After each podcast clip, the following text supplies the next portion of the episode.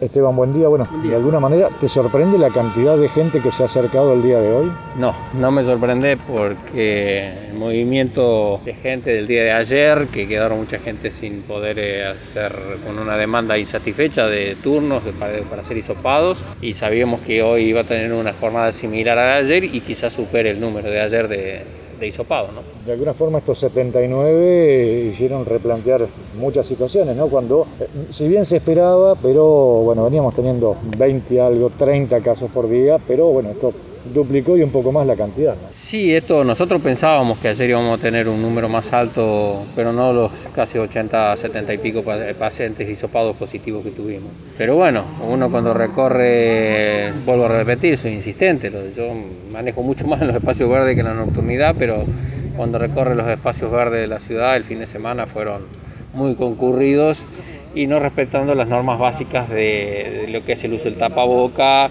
el distanciamiento físico o las burbujas familiares. ¿no? Uno veía que en el movimiento de la gente no era toda familia lo que estaba juntos, sino que había familias, amigos y cosas por el estilo compartiendo un momento. Y recalcamos que, y especialmente el uso del tapaboca, el distanciamiento físico es fundamental para poder contener la transmisión. Si nosotros no respetamos eso como individuo, el sistema puede dar todo lo que tiene, pero nunca va a ser suficiente, con todos los riesgos que eso significa. ¿no? ¿Cuál es la situación hoy del sistema sanitario en General Pico? Más que nada, lo más preocupante que es el tema de terapias y demás. No, hoy estamos afortunadamente, estamos bien, pero esto es un día a día y yo te diría hora a hora, ¿no?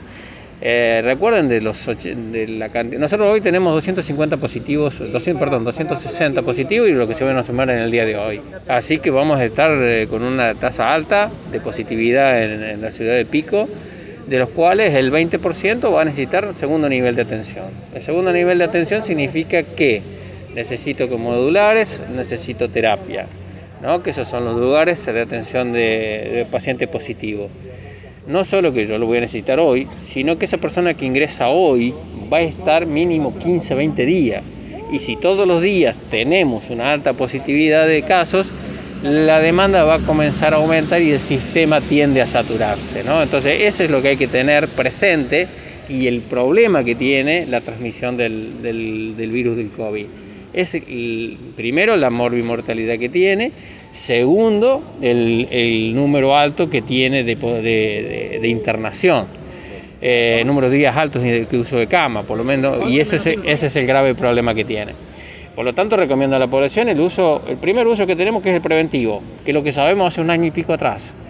Eh, mientras tanto, estamos vacunando en forma permanente, como han visto, el fin de semana nosotros seguimos vacunando, no tuvimos fines de semana largos, no fuimos a pasear a ningún lado, nos quedamos laburando, trabajando en beneficio de la comunidad. Entonces lo que le pido a la comunidad es que colabore con nosotros cuidándose, nada más que eso.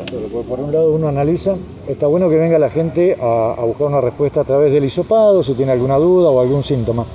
Lo que no está bueno es la falta de cuidado que estamos teniendo, este relajamiento que, bueno, puede llegar a complicar la situación. Exactamente, eso, simplemente eso. Si no nos cuidamos entre todos, nadie se salva solo. ¿eh? Acá nos salvamos entre todos, todos juntos, porque solito acá nadie se va a salvar. Nosotros estamos en un proceso de trabajo continuo, constante, hace más de un año que le estamos, la gente le está poniendo el hombro con frío, con lluvia, con feriado, no tenemos feriado y vacaciones son acotadas, el recurso humano en salud, los equipos de salud han estado, están siendo, trabajando en un momento de, de, alto nivel de estrés por el hecho del número de casos que están apareciendo y las, las alarmas y no queremos pasar lo que nos pasó en octubre o en diciembre con los picos altos que tuvimos. ¿no? De hecho, bueno, la ministra de, Salud, Carla Bisotti, hace algunos minutos en conferencia de prensa dijo, ayudemos a los equipos de, de salud que ya vienen agotados del trabajo de más de un año.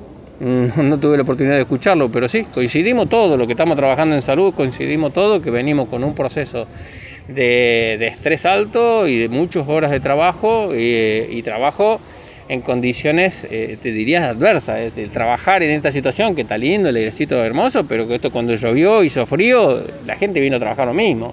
Entonces, eso también es importante, ¿no? Esteban, una última tiene que ver con situaciones que se han dado en localidades del norte de la provincia de La Pampa, localidades más pequeñas. Eh, el caso, bueno, de Alta Italia, que está eh, teniendo un pico importante de, contagios, te has puesto en contacto con la gente del centro de salud local o con el intendente, estaba la posibilidad de hacer alguna búsqueda o de algún pedido de búsqueda activa por parte de las autoridades.